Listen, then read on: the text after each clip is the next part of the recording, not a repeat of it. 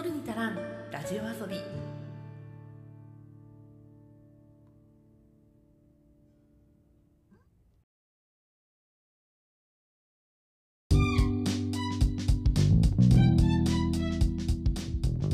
日本の片隅から中毒気味なエンタメ愛を叫ぶ番組「取るに足らんラジオ遊び」通称「トルタラジオ」へようこそ。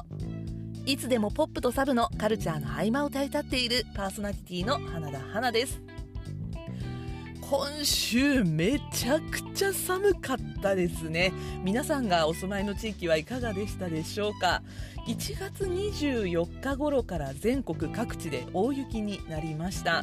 私が住んでいる長崎県では24日火曜日のお昼頃から、まあ、雪が降り出したというか、まあ、その日の朝から暴風雪警報が出ていて、まあ、風がめちゃくちゃ強かったんですねで雪も午前中のうちから降り出したんですけどとにかく風が強くてもう本当外出たら子供だったら飛ばされるんじゃないかっていうぐらいの暴風が吹いていて風速なんか長崎空港で計測した風速によると風速が、まあ、15メートルとか普通にあったんですよね日中。だから相当風が強かったんだと思います。であの雪も降り始めは結構粉雪だったのでなんかねあのレミオロメン歌いたくなりますよね。粉雪って聞くと。そう粉雪だったんでで風がめちゃくちゃ強かったからこの強い風で雪が吹き飛ばされるっていう状況だったんですよ。で気温もまあ大体氷点下2度ぐらいがずっと続いてたのでまあ凍るだろうけど積もらないかなって思ってたんですよ。もうなんか降れば降るほど全部雪飛ばされていくっていう感じだったんでねなんかそんな風に思って、まあ、積もんないだろうなと思ってちょっと楽観して見ていたら夕方ぐらいからだんだんこう雪質が変わってきて粉雪からちょっとこう雪の粒が大きく湿ったものになり始めてきて、ね、そういう雪が降り始めたら早いですね。あの南国の人間は雪がどういう風に降ったら積もるのか全然わかんないんですよ。ただなんか今回はすごい分かってしまった感はありましたね。その粉雪からいわゆるボタ雪的なものになると一瞬で積もるんだなっていうのをもう本当に目の当たりにしました。私その日普通に仕事してたんですけど夕方頃から一気にわっと積もり出してあこりゃやばいぞっていうんでみんなあの仕事を早じまいして帰ったんですけどあれあと1時間2時間帰るのが遅かったら結構とんでもないことになってたなっていうのが、まあ後で分かります。というのも、まあ、気温が低かったのもあって結局私5時過ぎぐらいに家に帰ったんだったかな。もう氷点下4度とかだったんですよね。長崎でマイナス4度って考えられないんですけどあのね私が乗ってる車って気温が3度になるとあの外気が気温が下がってますよって言ってポーンって音がするんですけど3度どころの騒ぎじゃないんですよね。あの普段このポーンって音がするとあ寒くなったなって思うんですよ。だから、まあ、私は普段外気温が3度ぐらいだと寒いって 思うぐらいのところにいるんですけどその中でマイナス4度よ。もう本当にめちゃくちゃ寒くてね、もうそんな中だったので、まあ、夜にはかなり雪が積もっていて、まあ、次の日朝起きてももうしっかり雪が積もってるっていう状況ではあったんですけどただ夜中2時3時ぐらいにもう雪止んだらしくって朝起きたら快晴でした。快晴なのに気温がだいたいマイナス2度3度ぐらいであの快晴なのに氷点下っていう恐ろしさを感じたのとあと晴れてるんだけど気温が氷点下だから、まあ、あの地面の雪全く溶けてなくって逆に氷になっててアイスバン状態で危ないみたいなね。あのそんな状況を目の当たりにしました。であの長崎県内的には2016年ぶりなので7年ぶりの結構な積雪だったんですよね。私も前だいぶ大雪が降って家の庭ですごい大きい雪だるまを作ったのって何年前だったかなと思ってあの携帯のカメラロールを探っていったらちょうど7年前の1月だったので。この時はねあの今回どころの騒ぎではなかったんですよ。あの公式ではないんですが私が自分の車の屋根に積もった雪にメジャーをズボッと刺して計測計測した結果積雪が2 5センチあったっていうのが7年前だったので今回はねほんと5センチも積もってないです。雪の積もり方的には全然なかったんだけどただその気温の変化と天気の変化のせいですごい地面が凍ったっていうね。感じの状況でした。で多分みんなやっぱり雪が積もらない地域の人間なので雪とあと地面の凍り具合っていうのを舐めてるんですよね。あの積雪量がそこまでなかったのであ車動かしても大丈夫だろうって感じでね、まあ、あのこの辺車社会なのでみんな普通に車に乗ってたんですけどまあ、地面つるつるですよ、もう本当にね、あのこれが本当のアイスバーンっていう状態なのかっていうのを私ね多分免許取ったばっかりぐらいの時に一回なんかそういう状態で車に乗ってねあのツルツル滑って怖かったっていう経験をしたことがあるんですけどそれ以来ぶりだから本当20年ぶりぐらいにね感じたんだけど今回本当すごい滑って危なかったなって私も、えっと、1回家に帰ってからちょっと用事があって一回車を動かしたんだけどマジで外に出たことを後悔したんですよね車に乗って出たこと。というのも前ちょっと話したかもしれないんですけどそれこそ雪が降らないし地面も凍らない地域なのであのタイヤを履き替えるっていう文化がないんですよね。年がら年中ノーマルタイヤで車走ってるんですよ。あのスタッドレスタイヤっていうものに履き替えたことがまずないっていうのとあとあのみんなタイヤチェーン持ってないんだよね。私かろうじて持ってるけど履かせ方わかんないしみたいなぐらいの感じなので本当にねあの危機管理意識が薄くて申し訳ないんだけど。もうでも多分その長崎県内の私住んでる地域が平地なのであの山間部だったりとかそれとかあの長崎って言ったら皆さんが想像するようなあの坂がたくさんある地域の方たちっていうのはねあのタイヤ履き替えたりチェーン持ってたりするのかもしれないんだけど私はいかんせん平地の人間なので雪も年に23回見ればまあ降るよねぐらいの感じのところに住んでるからタイヤ履き替えとかチェーンとかも全然頭になくってまあ、自分もそういうつるつる滑る中乗ってたりとかもしてたんですけど、まあ、アイスバーンの中みんな平気で車を動かしてたっていう状況があって長崎県内では1月の24日25日2日間の間で交通事故500件近くあったらしいです。とんでもないですね。私もその夕方ちょっと車を動かした時にたかだか30分ぐらい車に乗ってただけで事故3件見たんですよ。しかもそのうちの1件が4台巻き込む玉突き事故で怖ーと思いながら家に帰ったんですけどでそのね私が車を乗り回してさ30分っていうのも無駄に30分動いてたわけじゃなくってとんでもない道路渋滞とあとみんなやっぱり徐行して運転するので普段10分で動けるとこ30分かけて移動したっていうね、まあ、とんでもない移動したりとかもしたんですけど。まあでもあの雪の中車を動かしちゃだめですね。あとあの長崎県内の長崎バイパスっていうあの高速道路ではなくてあの有料のバイパス道路があるんですけどそこのバイパスも雪による立ち往生のせいでなんと車を乗り捨てて帰ってしまう人が続出したらしくなんか何十台って車が動けなかったらしいんですよでなんか降りることもできない、まあ、バイパスもちろん乗ることも制限されてたし制限されてから降りることもなんか下の道路とかも混んでて降りることもできなかったらしくって仕方なく車を乗り捨てて家に帰って次の1人に来ようと思った人がもうほんと何十台もいたらしくってまあそのせいで次の日のお昼間ぐらいまで長崎バイパス動かなかったらしいですね、まあ、そんな感じだったのであの事故が起こったので事故の通報をして警察に言ってもすいません全部出払ってるんで来れませんっていう風に言われたっていうのも私知り合いから聞いたりとかしたんですけど とんでもねえですね。本当に雪の日あのタイヤ履き替えてなかったりとかチェーンつけてない人出ちゃダメだなっていうのを痛感しました。あの近所の状況で。まあでもね今回10年に一度の積雪だったみたいですね。なんかその寒さっていうのをかなり大寒波だったらしくって、まあ、あの長崎県内に限らず南の方でもだからなんかどこだっけ？鳥取とかあれとか私どこ見たかな？テレビで。広島とかだったかな？びっくりするぐらいなんか道真っ白だったりとかして日本海側中心にすごい雪が降ったらしいのでだってね長崎なんか東シナ海は言えなかった。東シナ海側なんですけど本当に雪降らない地域だし普段は暖かい地域なんですけどそんなところでもすごい状況になったので北国の方なんか本当にすごかっただろうなって思うんですけど皆さんご安全に過ごしていらっしゃいますでしょうか？いや本当にねあの私もスリップして怖かったりとかしたので今後気をつけたいなと思ったりもしましたでね、やっぱり雪が降ったりすると、私たちの地域は完全に雪に耐性がないので、学校が休みになったり、ちょっとこう遅れて登校っていう感じになったりもしたので、まあ私を含め、世の保護者の皆さんお疲れ様でした。で、えっと、今週末にかけてまたひどいところもあるらしいので、こっちは雪降らないらしいんですけど、なんか雪予報になってたけど雪予報消えてましたけどなんか日本海側中心にまた土日雪が降ったりとかね寒さが厳しくなったりとかするみたいなのでお気をつけてお過ごしくださいというわけでなんか天候の話で10分使っちゃいましたけどここからメインコーナーやっていきたいと思います。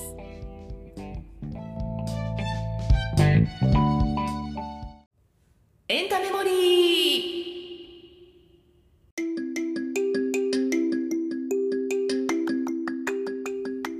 のコーナーでは私花田花がエンタメ作品の記憶つまりメモリーを新旧問わず語っていきます。今回お話しする作品はこちら。映画派遣アニメ。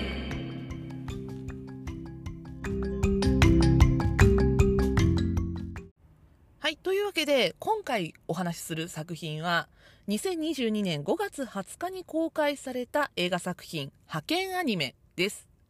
私この作品とっても大好きな作品で、去年の気に入った映画作品、ベスト5あげてもその中に入れてもいいな。去年見た映画で5本の指に入れていいなと思っている作品です。えっと、ちょっと概要から説明をしていくと、この作品、原作がある実写化作品です。原作は、辻村美月さんが、えー、書いた小説が原作ですね。もう辻村美月さんといえば、直木賞作家であり、本屋大賞にも毎回毎回ノミネートされるような、そんなもう大作家さんですが、現在公開中のアニメ、鏡の古城もめちゃくちゃ良かったですね。私、鏡の古城も原作大好きで、アニメかって思ってたんですけど、すごくいい出来になっていました。この、えー、原作の小説、派遣アニメは、大好きな理由が私一つあります。というのも、原作、挿絵、表紙絵ついてるんですが、もう大好きな漫画集団、クランプさんが絵を描いています。もうね、この時点で私はワクワクが止まらないんですけど、えっ、と、原作があって、派遣アニメ原作があって、実はこの映画にはなっていない後日談の小説っていうのも辻村瑞希さん書かれてるんですね。なのでこちらも合わせて読むとさらに楽しい作品になっています。えー、映画としての概要をお話をしていくと、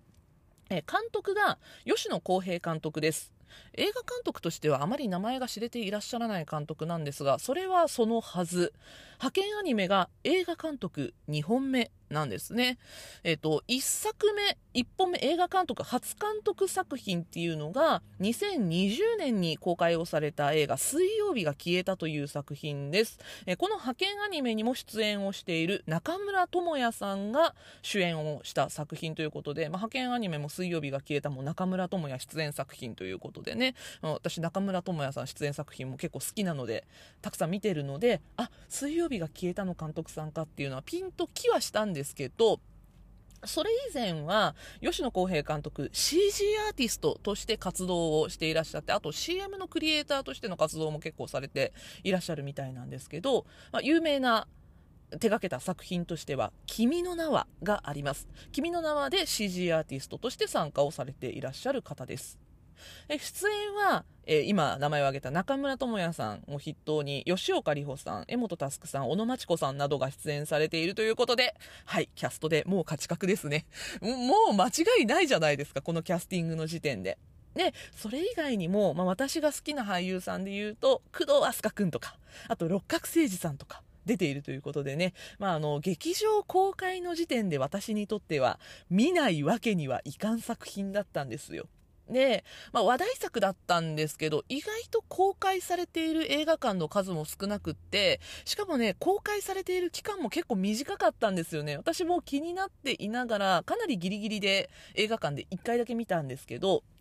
えっと、去年のですね、2022年の多摩映画賞最優秀作品賞を取ったということで、また再注目されている作品でもあります。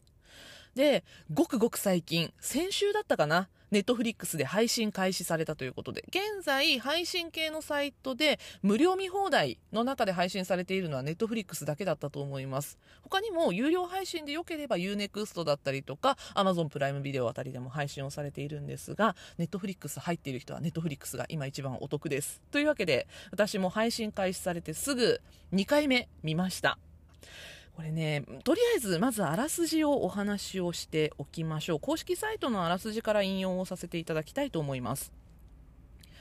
連続アニメ、サウンドバック、奏の石で夢の監督デビューが決定した斎藤瞳。だが、気合が空回りして制作現場には早くも暗雲が。瞳を大抜擢してくれたはずのプロデューサー、雪城は、ビジネス最優先で瞳にとって最大のストレスメーカー。なんで分かってくれないの？だけど、日本中に最高のアニメを届けたい。そんなわけで、目下大奮闘中。最大のライバルは、運命戦線リデルライト。瞳も憧れる天才、王子千春監督の復帰作だ。王子復活にかけるのは、その才能に惚れ抜いたプロデューサーのアリシナ。しかし、彼女も王子の超わがまま気まぐれに振り回され、お前本当にふざけんなと大々悪戦苦闘中だった。瞳は一筋縄じゃいかないスタッフや声優たちも巻き込んで、熱い思いをぶつけ合いながら、派遣を争う争い、派遣を争う戦いを、派遣を争う戦いを繰り広げる。その勝負の行方は、アニメの仕事人たちを待つのは栄冠か、果たして、瞳の思いは人々の胸に刺さるのか、ああ、もうね、かっこつかなかったね。というわけで、公式サイトのあらすじから引用させていただきました。あらすじだけ読むと、ちょっとこうね、お仕事映画感が強い作品に聞こえるかもしれないんですが、この作品、ただのお仕事映画では終わらない、共感力とパワーのある作品でした。というわけで、まずはね、その共感を覚える部分から紐解いていきたいと思います。割とこう共感度の高い作品っていうのは登場人物の中で共感を覚えるキャラクター登場人物っていうのが一人強い人が存在するっていうのが割とこう定石というかありがちなパターンなんですが今回この派遣アニメという作品共感を覚える登場人物って一人じゃなくっていいんだなっていう風に思わせてくれた作品でした。そもそもですね、この派遣アニメという作品、まあ、あらすじにあった通り、アニメを作る現場の人たちの物語なんですね。なので、まあ、いわゆるものづくりのお話、アニメというクリエイティビティの形でのものづくりのお話だったんですが、まあ、私自身ですね、実生活においては、クリエイティブとはかなり縁遠いところで仕事をしています。全然物を作るような仕事ではないので、それに、あとね、アニメには私、あんまりそんななに詳しくないんですよ、正直。最近のアニメとかそんなに知らないし、だから、こう、最近のアニメの、こう、制作の事務所問題とか、それとか声優さんの名前とかもそんなにたくさんは知らないし、だからアニメとは縁遠い世界で生活をしている私にとっても、すごく面白いと思った理由がありました。この作品メインとなるキャラクターたち女性がとても多いことにあらすじを読んでいても気づくのではないかなと思います。まず主人公と言ってもいいでしょう。あらすじの中で一番メインを占めているのが吉岡里帆さん。演じる斎藤瞳ですね、えっと、斎藤瞳というのがサウンドバック奏の石という作品の監督を務めている人物です。そしてもう一人ライバルとなる運命戦線リデルライトという作品のプロデューサーを務めている有品かや子という人が存在します。そして、あらすじの中には出てきませんでしたが、もう一人、えサウンドバック奏の石、通称砂漠と呼ばれています。それと、えっ、ー、と、リデルライトの方ですね、通称リデルと呼ばれてるんですが、この砂漠もリデルも、両方を手掛けているアニメーションスタジオの作画師をしている女の子が出てきます。波沢和奈というキャラクターなんですが、この波沢も結構この作品のメインどころとして出てくる女性キャラクターです。で、3人が3人ともそれぞれ立場が違うんですね。アニメを作る制作の中における立場っていうのも監督、プロデューサー、作画師というね、もう全然違う立場で仕事をしている人たちだし、で、あの登場人物に対する共感力っていうところから考えても全員別に私とは似ているところがないんですよ。なのに、この3人の女性たちが頑張っている姿を見て、ああ、私も頑張らなくちゃなってなんとなく思ったんですよね。で、それは、まあ私が女性だからその女性キャラクターに心を寄せるのかって言われたら別にそうではなくってそれ以外にも中村倫也さん演じる王子監督だったりとかそれとか、えっと、江本佑さんが演じている雪城 P も同じなんですけどやっぱりなんか全員が全員どこか共感してしまうようななんかセリフだったり行動だったりそういうものがあるんですね。なんか不思議と全員になんかわかるぞって思うところがあるっていうのがこの派遣アニメ不思議な作りだなと思いました。これがどうして起こるのかっていうとやっぱり理由があるんですよ。これは演出だったり脚本だったりもちろん演者さん自身の演技もそうなんですけど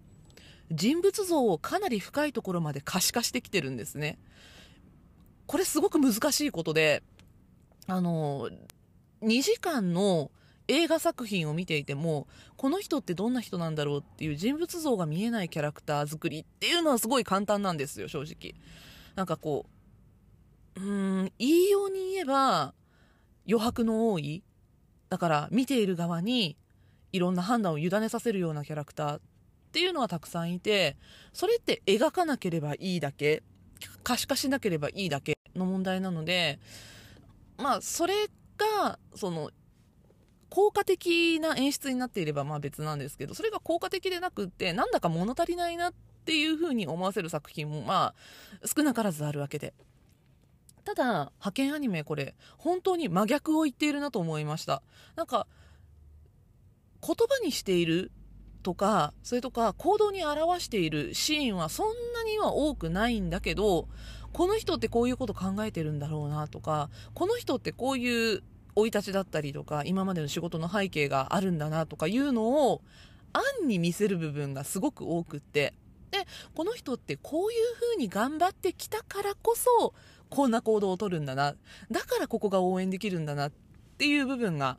かなりたくさんあるなっていう風に感じたんですよ。だからこそこの人がこういう風に言ったらこういう行動をしたら共感できる頑張れって思ってしまうっていうようなキャラクター作りがされていたなと思います。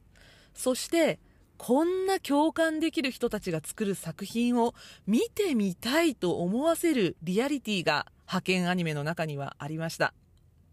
それでですね、実際に劇中アニメ作品として砂漠、リデル、ちゃんと放映されるもの作り込まれているんですね。なんか、まあ、どんな作品がとは言いませんけど、映画作品とかでもね、作品によっては、こう、出来上がった何かしらの芸術作品だったりとか、まあ、それこそこの作品の中で言えばアニメだったりとかね、そういうものがあったとしても、見せない。ただ、こういうものが出来上がりましたっていう存在だけを抽象的に表して、モブだったりとかの反応だけですごいみたいな、それを言わせるだけですごい作品ができたんだっていう風に表現してしまうような作品もある中、この派遣アニメでは、ちゃんと見せられる劇中アニメとして2作品を作り込んでいます。これってものすごいことだと思うんですよね。あの、アニメではなくって、漫画家さんの作品だと意外とそういう作品って最近映画でもちょこちょこあるんですよね。例えば、バクマンだったりとか、あと最近の作品でキャラクターだったりとか、は漫画家が主人公ないし、まあ、キャラクターの一部にいてでその登場人物が書いた漫画作品を実際の漫画家さんが原画を作ってで映画の中に登場させるっていうような作りの漫画家が主人公の作品結構最近ありました。これ映画に限らず今名前を挙げた映画に限らずドラマだったりとかでも結構あったんですけどさらにカロリーが高いわけじゃないですか。コンテンツを作るカロリーがそのアニメって高いわけですよね。今回何がすごいかって、アニメ作品として映像を作るだけじゃなくて、ちゃんと声優さんが声を当てて放送できるクオリティのアニメーションを一部だけとはいえ作ってるんですよね。それも、えっと、実際に見ること、劇中で見ることができるのが、えっと、特報、つまりこういうアニメが作られますよっていう宣伝として放送されているアニメーション。あと、第1話。で、あと、最終話。それと、その本筋には関係ないんですけど、砂漠とリデルが対決をしているっていう表現のために使われているアニメーションがあるんですね。そこのアニメーションも作られているっていうね。だから、作画のカロリーが本当にすごいと思うんですけど、そのカロリーがすごいだけではなくって、ちゃんと納得できるクオリティに仕上げてきている。これがまたすごいことだなというふうに感じました。なんでかっていうと、作ってんのプロなんですね。当たり前なんですけど。まず、サウンドバック、奏の石の方です。斎藤瞳監督の作品の方ですが、監督が、え、実際の監督ですね。斎藤瞳監督ではなくって、実際、この砂漠の方のアニメーションを作った監督が、アニメ、テルマエロマエを手掛けた谷監督なんですね。そして、メカが出てくるんですけど、ロボットめっちゃかっこいいなと思ったら、このメカのデザインをしているのがマジンガー Z を手掛けている方だったりとか、それとか、声優さん、このサウンドバック奏の石、声優さん、あの、キャラクターとしてとても重要なキャラクターの人が出てきて、えっ、ー、と、河野まりかさんという実在の声優さん、実際声優さんとして活動している方が出てくるんですけど、あの、めちゃくちゃ演技うまいんですよね。私、本当になんかこう、劇中でアイドル崩れみたいな言い方をされていたので、なんかアイドルでちょっと声が可愛い子とかなのかなって思った。顔もめっちゃ可愛いしね。って思ったら、あの、ガチの声優さんだったんですよ。私、あんまり詳しくないんだけど、あの、馬娘？馬娘プリティーダービーのサイレンス鈴鹿って、あの、キャラクターの、何？あの、イラストを見たら分かりました、どの子か。めっちゃメインの子じゃんって思ったんですけど、サイレンス鈴鹿の声を当ててる人だったんですけど、ね、なんかそのアイドル崩れの声優で、あんまり演技が上手くないみたいな表現をこの方に対してするシーンがあるんですけど、あの、ガチの声優さんなので、普通に演技が上手いので、あんまり説得力がそこのシーンないなって思ったことにも、後で、その、ちゃんとした、本業の声優さんだっていうのを知って納得したんですけど、まあでもこういう声優さんいるよねっていうのをなんかこうリアルに表してくれたのがこの方でした。で、他にも、え、サンドバッグ奏の石に声を当てているのが、え進撃の巨人のエレンの声でも有名な梶裕貴さんだったりとか、それとかハンターハンターのゴンの声優のハンめぐみさんだったりとか、声聞いただけで、私でも聞いたことあるよっていうような、アニメ全然詳しくないけど、わかるよ、この人の声だったら、みたいな声がするんですよ。聞き覚えがある。あ、これはすごい作品だ。声優さんがガチの人だっていうのがわかるっていうね。もうそれだけですごいな。砂漠だけでもすごいなって思ったんですけど、私が感動したのはリデルの方なんですよ。えっと、王子監督が手掛ける運命戦線、リデルライト。監督が誰かっていうと、大塚隆監督なんですよ。これは私でも知ってます。プリキュアの監督なんですよ。なんか、あの、リデルライトは、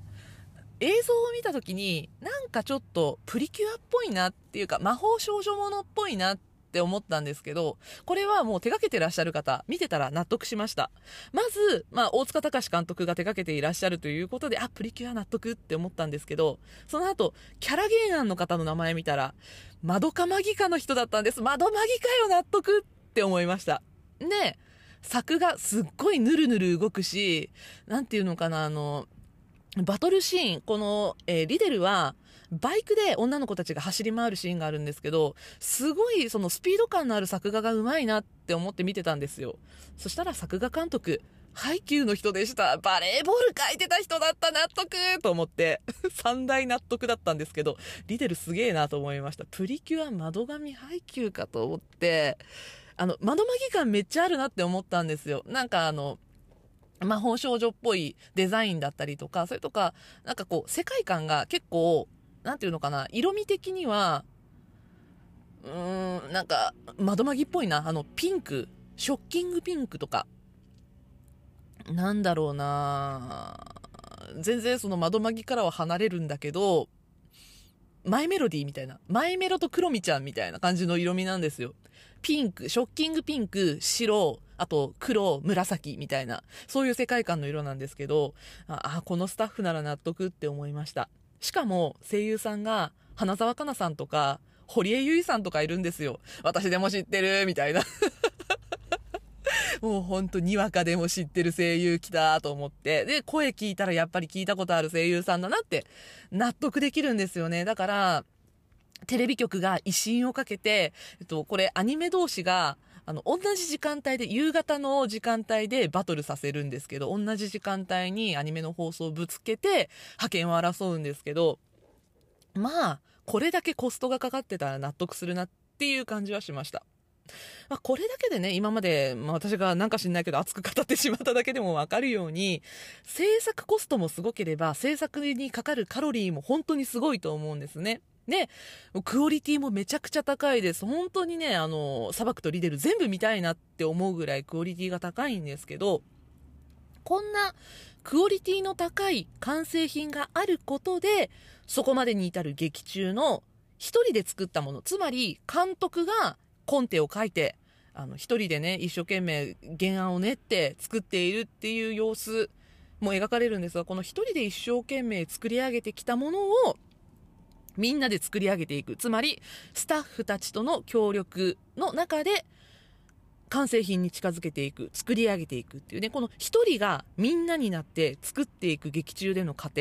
で、この過程における一人での葛藤だったり、ぶつかり合いだ、えー、みんなでのぶつかり合いだったり、そういう部分を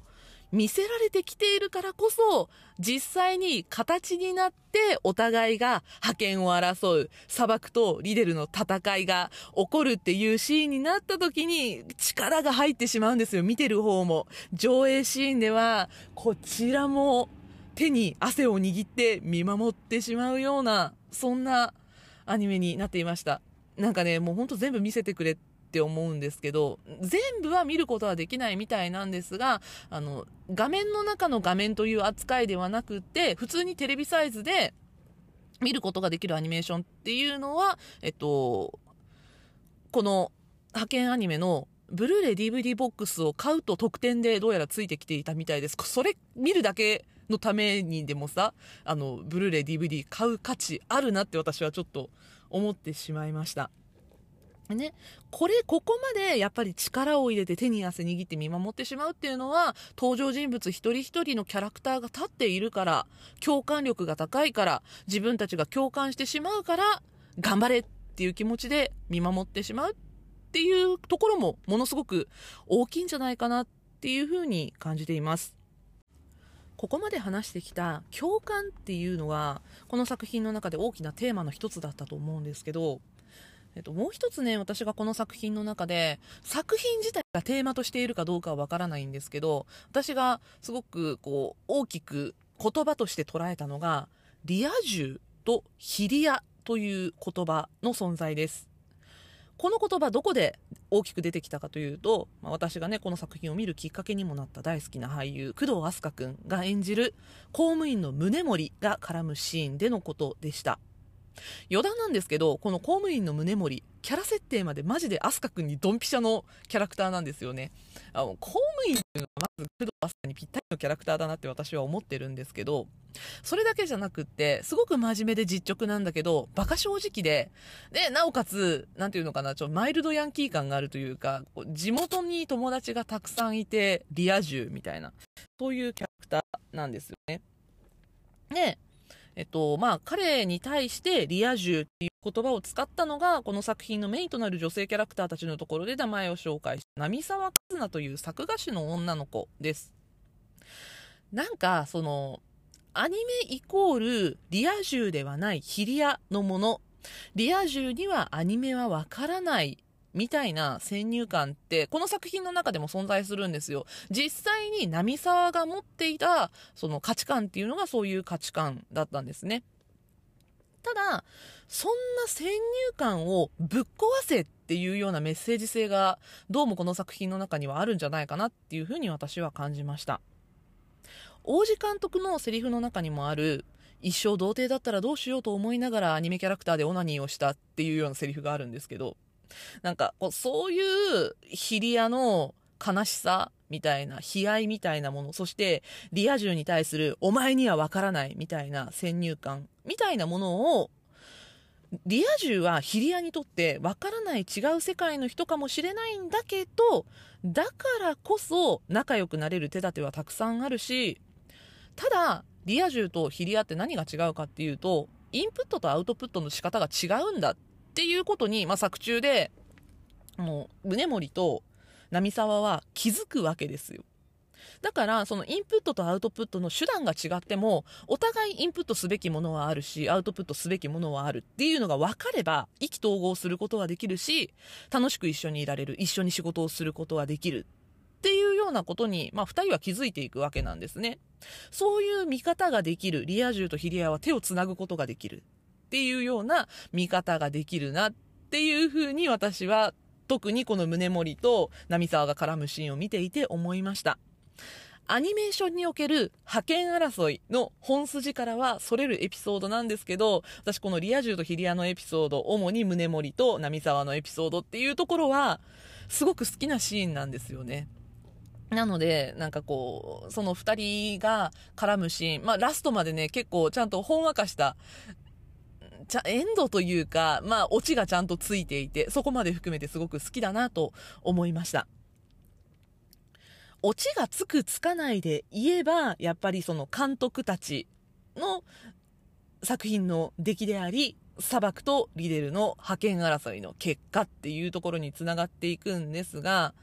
やっぱりこの作品の中でもすごく出てくるのが、なんかこう女性の生きづらさなんですよね。えっと、先週の、今週の一冊のコーナーでご紹介をした、柚木あさこさんのバターという作品の中でも、女性の生きづらさっていうところに着目して私が見たっていう話を少ししてるので、まあよかったらあの先週のね、最後、5分10分ぐらいのところを聞いていただければなと思うんですが、今回、派遣アニメを見ていても、女って大変だなっていうのを感じさせるシーンがどうもあったんですよね。で、前回その紹介したバターは女性作家さんの本なので、まあ、女性による女性目線っていうところから女って生きづれえなみたいなのを書いてんのかなっていうふうに思わなくもなかったんですけど、今回この派遣アニメ、撮ってる監督さん、吉野監督、男性なんですよね。男性の目線から女って大変だなっていうのをうまく描いているなっていうふうに思いました。それを一番象徴していたのは、あの、斎藤瞳監督ですね。普通さ、その、アニメの現場がどうかはわからないですけど、監督って、その、アニメを制作する現場の中では一番トップの立場にいるわけじゃないですか。まあ、その監督の上に P がいるみたいな感じで今回の作品はなってましたけど、まあ、プロデューサーが現場を統括した上で、監督が作品を統括するっていう立場にいるんだなっていうのがわかるんですけど、あの、現場を取り仕切って作品を作るっていう立場においては監督が一番トップに立っているはずなのに、その下にいる人たちであるだろう男性たちから斎藤監督ひとみちゃんって呼ばれてるんですよねまあ年齢が下でもあるっていうところもあるしね、あの、現場での経験もまだまだ浅いっていうことでね、初監督作品っていうこともあるんでしょうけど、監督としての敬意を払われていないんだなっていう風に見えてしまうんですよね。ひとみちゃん、ひとみちゃんって呼ばれるのを見ていると。でもなんかこういうことって働く女性には意外とあるあるかもなっって思うのと、まあ、あの、斎藤監督ね、その、劇中で見る限り多分20代後半ぐらいだと思うんですけど、もともと公務員、えっと、国立大学を出て、公務員になったんだけど、その公務員を辞めて、で、えっと、アニメーションの会社に入って監督になったっていう、ちょっとあの異色の経歴の持ち主なんですね、その斎藤瞳監督っていう人が。だから、その、現場での経験もまだまだ浅いし、年齢も、年齢の問題もあれば、前職の経験の問題もあるので、本当にまだ現場経験が浅い女性なんですけど、なんか、そ、そんな中で、ちゃん付けで、監督なのにちゃん付けで呼ばれてしまう。しかも、なんか、その、砂漠の監督としての立場が、実は代打だったんだよ、あの子っっていうふうに、まことしやかな噂がずっと流れ続けているんですね。それで、本人もそれを別に言われたわけじゃないんだけど、周りがそういうふうに噂してるから、きっとそうなんだろうなって、ちょ、ちょっとこう、諦めの感が、彼女自身にも見え隠れするっていうような感じなんですけど、でもなんか、それって言ってる方も別に悪気があるわけじゃないんだよね。そう、主にその、ちゃん付けで呼んでいる登場人物たちのことを考えると、その、結構、雪城プロデューサーっていうのが、ツンケンしている人なので、そのまんま P と監督をぶつけてしまうと現場がギスギスしてしまうんじゃないかとか、そういうことを考えた結果、なんかこう、ひとみちゃんひとみちゃんって呼ぶことで、ひとみちゃん頑張ってんのに悪くないんだよみたいな言い方をすることで、潤滑油になろうとしているんだろうなっていうのは見て取れるんですよ。だから、彼も中間管理職として大変なんだろうなっていうのは見ている立場としてはわかるんだけど、だから社会って難しいなと思いつつ、でも、その、ひとみちゃんの立場、私もひとみちゃんって言っちゃった。その、監督の立場からすると、やっぱり、その、敬意を払われてないなって、舐めら、舐められてるなっていうか、その女として扱われてるなって思うと苦しい部分っていうのもたくさんあるだろうなと思って、社会って難しいなって思うんですよね。いや、そんなひとみちゃんひとみちゃんって呼んでた人たちが、なんか、その監督として扱われてなくって、かわいそうだねって、その、雪城プロデューサーから軽く扱われて食い物にされてんだよって言われるシーンがあるんですよ。だからかわいそうだねって言うんですけど、ただ、その、プロデューサーがやることに対して、納得をしているのも、斎藤瞳監督であれば、自分自身が迷惑をかけているのも、雪城プロデューサーに対して一番自分が迷惑をかけてるんだっていうのを自覚をしていると。だから、かわいそうだね、かわいそうだねって自分に言うぐらいだったら、お前らも食い物になるもの作れよっていう風に、ものすごいこう、攻撃を仕返すんですね。頑張れよ、大変だねって哀れんでくれる相手に対して。でも、哀れみって優しさじゃないので、そこで、あの、斎藤瞳監督が、大声で放った言葉私すごい刺さったんですよね。私全然かわいそうじゃないって言うんですよ。確かにそうなんだよね。働く女性って別にかわいそうなわけじゃないんですよ。みんなそれなりに頑張ってるのにかわいそうって言われて働く方が私はかわいそうだなと思って。だから全然かわいそうじゃないんだよ。みんな頑張ってるし。で、その後、雪城プロデューサーから、まあ、いろいろ明かされるんですけど、まあ、実際ね、代打じゃない、本当に本命の監督だったっていうことが明かされた時、雪城プロデューサーから言われるセリフ、これ私聞いた時泣いちゃいました。あのね、代打じゃなかったんだよって、君は本命の4番だったんだっていう趣旨のセリフがあるんですけど、そっか、ひとみちゃんよかったねって、君は最初から本当に4番バッターだったんだって思ったら、なんかすごく泣けてきて頑張ってよかったねっていう気持ちになったの。その時に、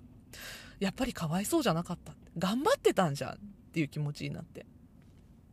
だから、なんかこ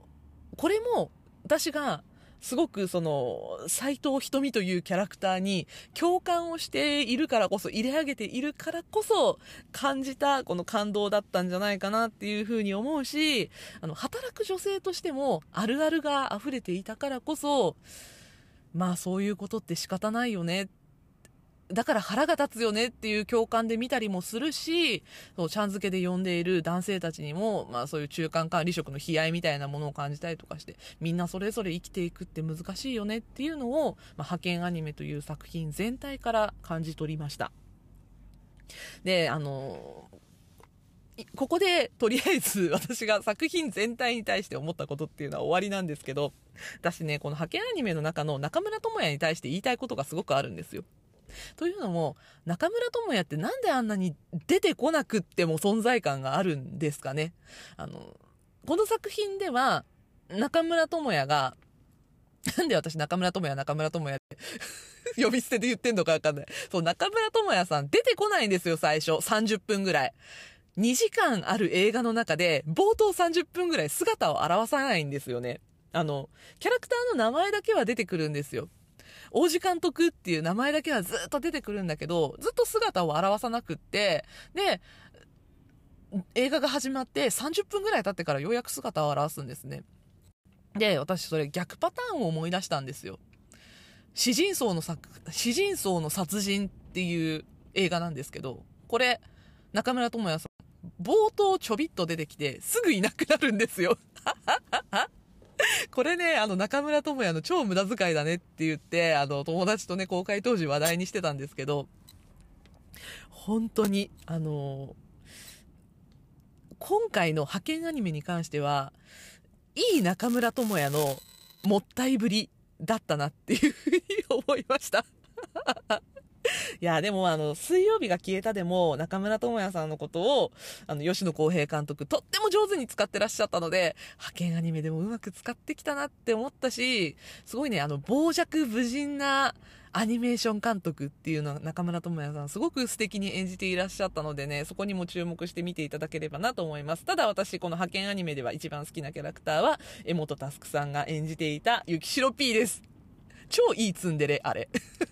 私、ツンデレをね、理解してないってよくと、あの、言われるんですけど、私はこういうツンデレだったら許せるなって思ったのは、雪城 P でした。本当にね、私も雪城 P にだったらコージーコーナーのエクレアもらいたいなって思いました。これはどうしてなのかは本編で見ていただきたいなと思います。で、あの、エクレアもね、いいなって思ったのは、えー、この作品ですね。私が大好きな、ジェニーハイが主題歌を歌ってまして、ジェニーハイのエクレールっていう曲が主題歌なんですけど、この曲もとってもいいので合わせて聴いていただきたいなと思います。このジェニーハイのエクレールが流れるエンドロールの後に、最後、ほんの1分ないぐらい、あの、後日談みたいな、ちょっとだけね、映像があるんですよ。セリフが一切ない映像があるんですけど、そこに出てくる雪城 P が最強にいいので、そこまで絶対見てない人は見てください。あの、映画本編見た人でももしかしたらそこまで見てない人いるかもしれないので、よかったらその最後の雪城 P を見てください。そしたらね、もう雪城 P の沼に落ちること間違いなしです。えー、というわけで今回はエンタメモリー映画派遣アニメについてお話をしました。派遣アニメは現在ネットフリックスをはじめ様々な媒体で配信中です。ぜひぜひ見てみてください。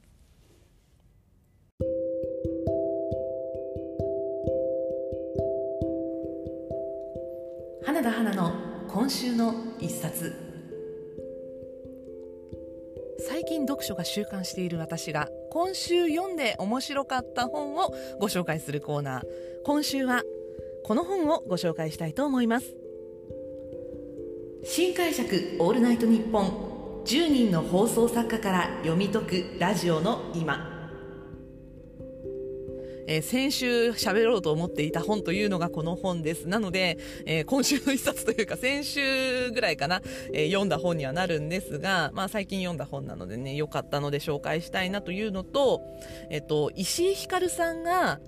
夏から秋の初めぐらいにかけて、私がこのポッドキャストでも何回か名前を出している、とうとうあの世話というポッドキャスト番組の中で告知していた本でした。ようやく読めた年が明けて、もうずっと積んどくだったんですけど、ようやく読むことができました。伝説の番組、新しいラジオ、あの夜の瞬間、電波に乗っていない物語やラジオ哲学を10人の売れ子放送作家と佐久間信之さん、ナインティナインのお二人のパーソナリティたちが語る本です。私がオールナイトニッポンを初めて聞いたのが TM レボリューションだったんですね。西川貴教のオールナイトニッポンが私は初めて聞いたオールナイトニッポンでした。なので、あの、石川明人さんが手掛けていらっしゃったのが、私が初めて触れた、オールナイトニッポンだったんだなとか、あと、あの、ヘキサゴン関連ですね。私、あの、クイズヘキサゴンがとっても大好きで、あの、羞恥心を、あの、活動していた約2年間ずっと追っかけ続けていて、今でも、あの、3人のことはそれぞれ応援してるんですけど、ヘキサゴン関連で、えっと、羞恥心がオールナイトニッポンやったのと、あと、えっと、鶴野武さんがオールナイトニッポン、あの、崎本博美くんと一緒にやったのと、あと、えっと、パボはやってないのかな？アラジンではやったんですよね。パボと羞恥心の合体したユニットで、オールナイトニッポンやったことがあったんですけど、そのオールナイトニッポン、ヘキサゴン関連、私が覚えてるだけで3本あるんですけど、えっと、その「オールナイトニッポン」ヘキサゴン関連の「オールナイトニッポン」手掛けてらっしゃったのは高井さんだったんだとかそれとかあと福田拓也さんね私耳慣れた笑い声なんですけど、ままあ、佐久間宣行さんクリーピーナッツ私が毎週楽しみにしているやつ筆頭に三四郎さんとかあとマジカルラブリーさんとかをやってらっしゃる方。そして、えー、これも毎週楽しみにしている星野源さん手掛けている寺坂直毅さんとかあとあの霜降りとかぺこぱとか山田裕貴君の「オールナイトニッポン」やってる、えー、畠山さんとか。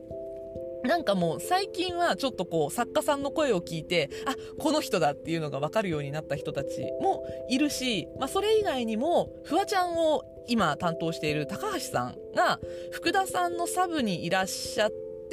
あの、須田正樹くんのオールナイトニッポンに、えっと、サブ作家でいた、座ってたトゥルーマンショーだったとか、え、トゥルーマンショーって高橋さんだったんだみたいな、あの、これって、なんていうのかな、ヘビーラジオリスナーには多分、あもう自明のことだったとは思うんだけど、私、その、高橋さんイコールトゥルーマンショーっていうのが繋がってなくって、あ、そういうことか、みたいなことがね、分かったりとか、でもこのトゥルーマンショーのエピソードって、えっと、あの夜を覚えてるってあの、千葉くんが出てた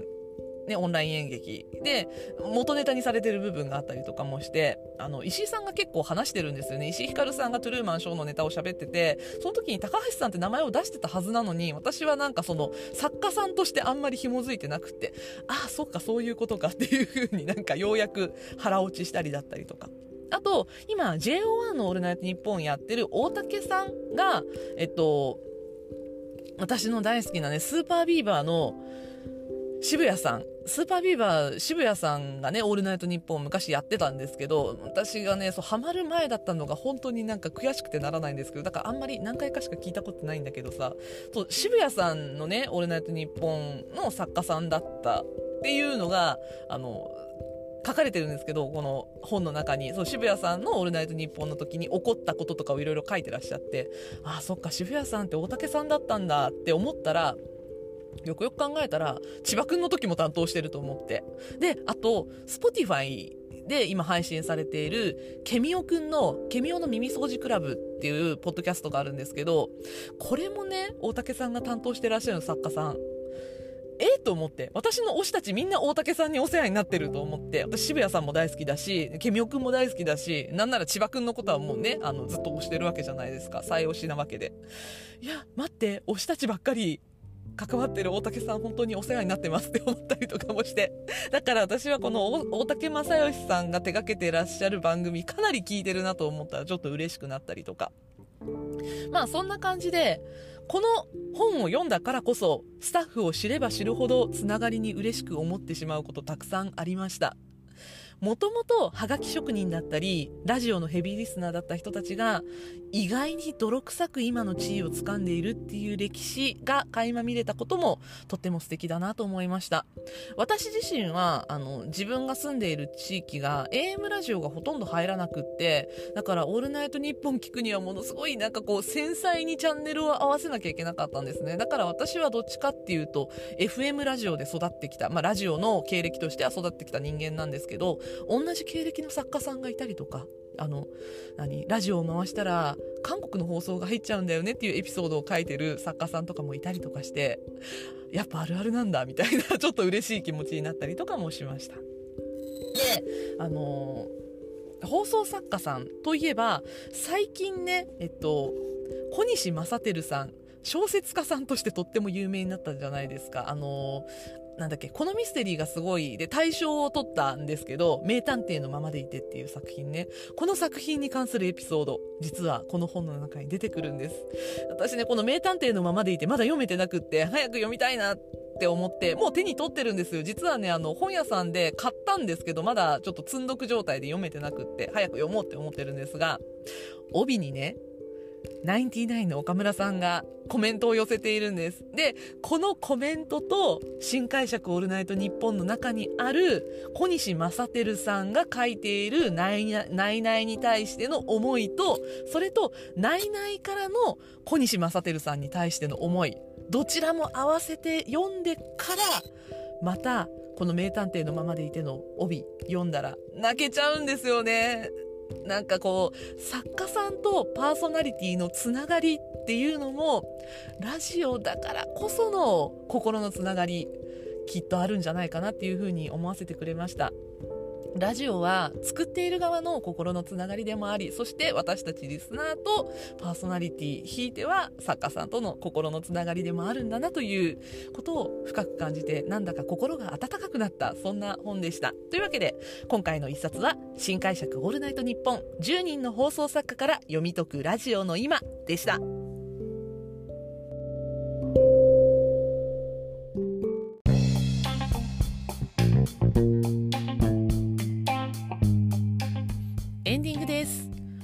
さ今日エンディングで何か話そうと思ってたの。オープニングを話す時にはさ今日オープニングはこの話するから天気の話するからエンディングではこの話しようって決めてたんですよ。マジあのその時の私メモっとけって思ったんだけども本当にさポンコツメモってなくてあの台本もね大体ちゃんと書いてるんだけど私オープニングとエンディングろくに台本書いてないんですよ。あのメインコーナーとかは話の流れとか結構書いてたりとかするんだけどね。オープニングとエンディングマジでフリートークでいつもやってるので。いやーマジでしくったエンディング何話すか忘れてしまった問題聞いてる側からは知ったこっちゃないって話ですよね。いやなのでエンディングはこのままぬるっと今日終わろうと思います。あのね年明けてからお便り来てないので、とりあえず、あの、皆さんからお便りが来ると嬉しいなと思っています。というわけで、あの、またね、あの、告知はこの後読みますけど、お便りもしていただけると嬉しいなと思います。なんか、そうこうしている間にさ、2023年始まってあっという間に1月が行ってしまうと。あの、1月は行く、2月は逃げる、3月は去るっていうじゃないですか。本当にさ、それだなと思って、1月そろそろ行ってしまいますよ。もう終わりますよ、1月。ね、あのこの1月何しました？私は体重を増やしましたね。いやマジで痩せなきゃやべえなとか思いながら。でもこれってなんか毎年私思ってる気がするからさ。いや成長がないって嫌ですね。も う成長するのは横にだけっていうのも本当にやめた方がいいと思うんですけど。まあそんな感じでねあの自分にもたまには厳しくしながら生きていきたいなと思っている今日この頃です。まあそんなわけで来週も金曜日夕方5時にまたお会いしましょう。じゃあね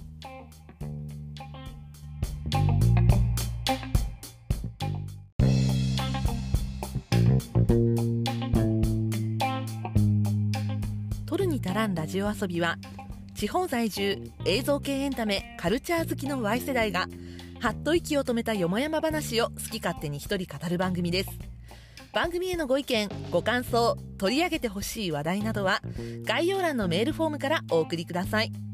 花田花が思うままに更新する Twitter、Instagram、 note もございます。そちらもぜひフォローよろしくお願いします。また各種 SNS では「ハッシュタグトルタラジオ」で感想もお待ちしています。ハッシュタグトルタがひらがなラジオがカタカナです。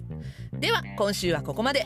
エンタメには中毒性がございます。用法用量を守って正しくお楽しみください。お相手は花田花でした。またね。